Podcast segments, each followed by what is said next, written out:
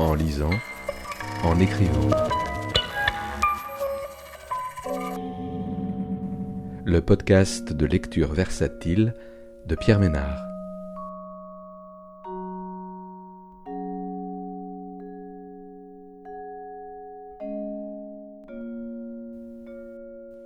Aujourd'hui, Mourons des champs de Marie-Hélène Voyer, paru aux éditions La Peuplade en 2022.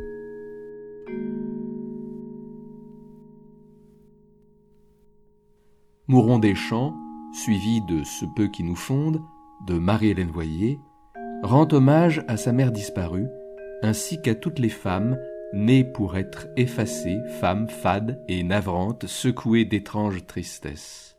Elle dresse le portrait de femmes embaumées d'ombre, des petites reines de rien couronnées d'épinettes, des mères braves et vives dans leurs odeurs d'épuisement et de gouailleuses pleines d'entrain. L'histoire d'une voix déprise de l'écheveau rumineux des lignées lourdes, l'histoire d'une voix cénotaphe qui cherche à retrouver ses mortes quelque part entre ses mains, là où l'écriture fait tâche. Un texte poétique, intense et émouvant, entre récitation de blessures et collection de consolations, sur la filiation, l'amour et le deuil, où les voix d'antan et celles d'aujourd'hui concordent dans le jeu des temps. Chaque fois que j'écris, me revient ce jeu auquel ma mère s'adonnait parfois avec moi. Elle dessinait d'abord sur une feuille des lignes tortueuses et torturées, des barbeaux têtus et obscurs. Je devais ensuite choisir un autre crayon et repasser sur certaines lignes, insister sur certains traits, pour faire jaillir une image. Regarde, un lièvre. Regarde, une oie. Dans ces moments rares, je parvenais à attraper l'offrande fugitive de ces émerveillements. Je pense souvent à ce jeu entre nous.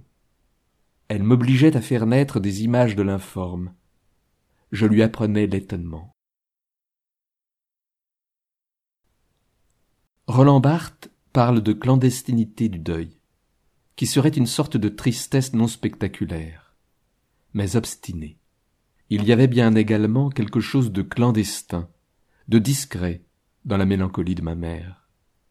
Je n'ai jamais connu chez elle de tristesse théâtrale. Impression qu'écrire, c'est trahir cette double clandestinité de son chagrin et du mien. Et pourtant, le mouvement de l'écriture persiste et s'obstine. je dresse la liste des fragments d'elle qui me constituent. Ma mère cueillait des choses pour que je les ingurgite, des fruits infimes un peu acides, des saveurs brutes et sans après, des trésors de patience. Quel poids occupent en moi toutes ces choses avalées? Je ne connais pas ma densité, je ne sais pas exactement ce qu'elle m'a transmis. Je ne magnifie rien. Je ne la magnifie pas. La nostalgie a le goût écœurant des fruits trop mûrs. Je fais l'inventaire des preuves de son existence. Photos, vêtements, bijoux. J'y cherche un ébranlement qui me restituerait une image nette de ce qu'elle a été. Elle écrivait peu. Essentiellement des listes d'épicerie, des recettes qu'elle retranscrivait, ou des cartes d'anniversaire timides. Ces mots nulle part ailleurs. Sur la première page de mon carnet de santé, elle a consigné mon poids, mes trois premières phrases, puis rien. Enfant, je perdais tout. Me reviennent encore ces moments angoissants à fouiller l'immense boîte des objets perdus à l'école vertige de remuer toutes ces pertes d'enfants entassées. Je ne crois pas pouvoir un jour arrêter d'y fouiller. J'ai sept ans. En classe, on nous demande de dresser notre propre ligne du temps. Ma vie est encore vide, alors je m'applique plutôt à faire la genèse des deuils et des blessures de ma mère. Les dates qui ne nous appartiennent pas sont plus souvent nettes que celles qui nous fondent. Un après-midi de printemps, elle a cassé sa jambe de patineuse sur une plaque de glace noire. Elle sortait d'une petite gargote qui s'appelait le Mouron Rouge. Le noir et le rouge sont les couleurs de sa mélancolie.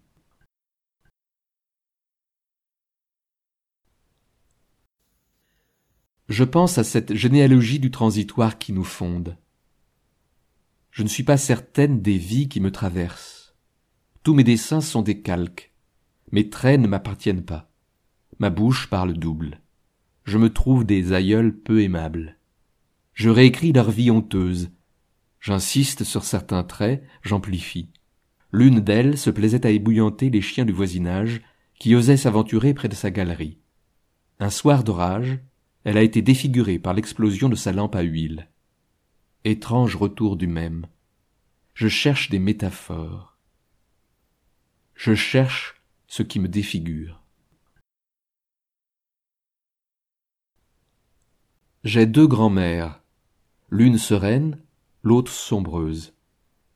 L'une confiait chaque soir mon âme à la bonne Vierge, l'autre m'inventait pour dormir des histoires d'enfants mauvaises. Les petites filles qui racontent des menteries ont des enterres vivantes. La nuit, leurs mains supplieuses sortent de la terre pour qu'on les punisse et qu'on sauve leur âme. Je suis fondé à part égale par ces incarnations tiraillantes d'un même amour. Enfant, j'ai appris par cœur l'acte d'humilité. Mon Dieu, je ne suis que cendre et poussière réprimez les mouvements d'orgueil qui s'élèvent dans mon âme, et apprenez-moi à me mépriser moi-même, vous qui résistez aux superbes et qui donnez votre grâce aux humbles. Je cherche encore ce qui me fascinait dans ces mots. Peut-être le reflet du fardeau de ma mère. Pour ses douze ans, elle a reçu de sa grand-mère une gaine en cadeau. Comment nous libérer de cet héritage commun de la contention? J'ai dix ans. Pour mon anniversaire, je lui demande un journal intime. J'aurais pas confiance d'écrire là-dedans, même avec un cadenas, qu'elle me dit. Pour elle, il est entendu que les mots, surtout les mots écrits, même ceux cachés, sont dangereux. Pendant mon adolescence, elle me répétera souvent, me voyant y écrire, cette phrase un peu moqueuse, qui cachait pourtant une réelle inquiétude. Tout ce que tu écriras pourra être retenu contre toi. Et plusieurs fois aussi, arrête donc d'écrire, tu tâches ton cahier avec le revers de ta main. On n'est pas faite pour écrire, nous autres, les gauchères. Ma mère de mots contenus, tu me voulais près de toi, du côté de celle qui ne laisse pas de traces. À mesure que je tirais le fil de l'écriture, je m'éloignais de toi. Elle me disait souvent Tu portes le regard trop haut, ton menton pointe orgueilleux, baisse la tête quand tu marches. Je ne sais pas comment écrire cela sans qu'on y lise un reproche de ma part. Un jour, elle m'a montré un curieux petit visage d'argile qu'elle avait modelé avec soin. Regarde, il n'a pas de nez. Ma psychologue dit que je dois chercher ce qui m'empêche de respirer. Ce jour-là, j'ai compris qu'on pouvait vivre longtemps en retenant son souffle. Ma mère était inapprochable, constamment gardée par ces quatre oies blanches qu'elle appelait ses filles des oies qui me défiaient, criantes au bout de leur cou tendu, qui ouvraient grand leurs ailes et me pinçaient la cuisse pour me chasser d'elles. L'amour de ma mère pour ces oies. Je n'ai jamais connu de plus forte jalousie. Une fois, elle a eu un blanc, une absence. Vide le regard. Elle s'en disait inquiète de ces trous blancs de tristesse. Elle avait les souvenirs blêmes, vrillants. Enfant, j'imaginais la tristesse comme un trou, un trou de vent noir qui aspirait la tête des mères, un trou qui aimantait d'abord leurs doigts, puis leurs bras, puis leur corps, puis leur tête tout entière. Un trou noir de vent qui aspirait jusqu'au dernier souvenir de la joie entre les murs de leur crâne, qui s'engouffrait dans leur esprit et en chassait les nuées d'images. La tristesse était pour moi ce trou qui laissait la tête des mères déshabitées comme une maison abandonnée. Elle avait des absences. Son regard annonçait déjà sa disparition.